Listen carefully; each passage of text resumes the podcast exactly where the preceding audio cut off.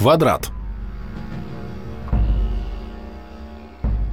Четыре дома, построенные по граням квадрата, дань квадратному железному щиту для выпечки хлеба.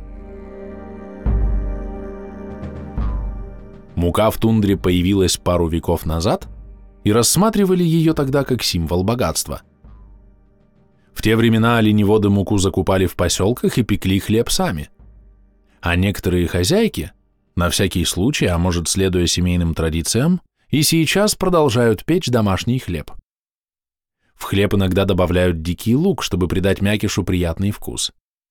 А иногда выпекают хлеб из оленьей крови.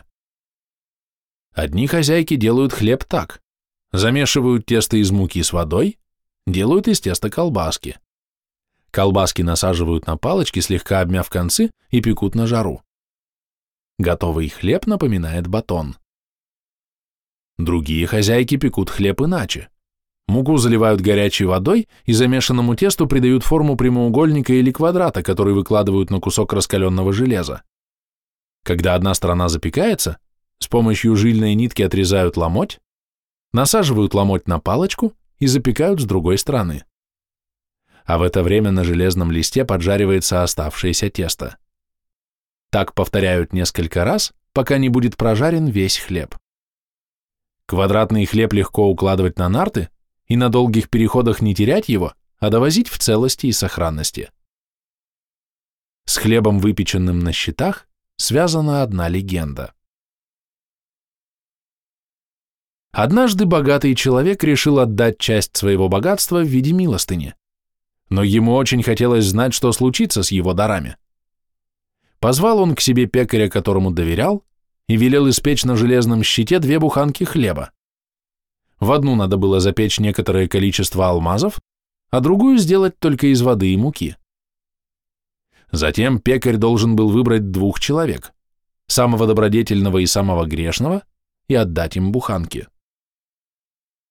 Пекарь пек хлеб всю ночь, а наутро в чум зашли двое людей. Один из них казался образцом чистоты и аккуратности, и все решили, что это добродетельный человек, а другой имел неприглядную внешность, был неопрятно одет и обут, и все решили, что это грешник. Хлеб с драгоценностями отдали человеку якобы добродетельному, а обыкновенную буханку – грешнику. Взяв свою буханку, опрятный почувствовал, что она тяжелее обычной. Взвесил ее на ладони, слегка помял и, нащупав алмазы, решил, что это комочки плохо размешанной муки. Тогда он взглянул на пекаря, но, увидев суровое лицо, понял, что с ним лучше не связываться, и обратился к грешнику. «Давай обменяемся буханками. Мне кажется, ты голоден, а моя буханка больше и тяжелее твоей». Грешник, со смирением принимавший все, что ему посылала судьба, охотно отдал свой легкий хлеб и взял хлеб потяжелее. Богач наблюдал за ними и был весьма изумлен, но так и не понял, кто же из двоих посетителей более добродетелен. Люди, обменявшись буханками, ушли, и богач решил, что высшей воле угодно уберечь добродетельного человека от мирского богатства. Он не знал, как еще истолковать то, что произошло. А истинно добродетельный человек нашел в тяжелой буханке алмазы и употребил их на доброе дело. С тех пор и режут в тех краях хлеба на ломти при выпечке, словно ищут алмазы из прошлого, дабы употребить их на добрые дела. А щит для выпечки остался на земле. И по граням его построили четыре дома. И так как щит был квадратным, то и дома эти назвали квадратом. Адреса домов: Нарьян-Мар, улица Ленина, тридцать один А, тридцать три, тридцать пять, тридцать семь.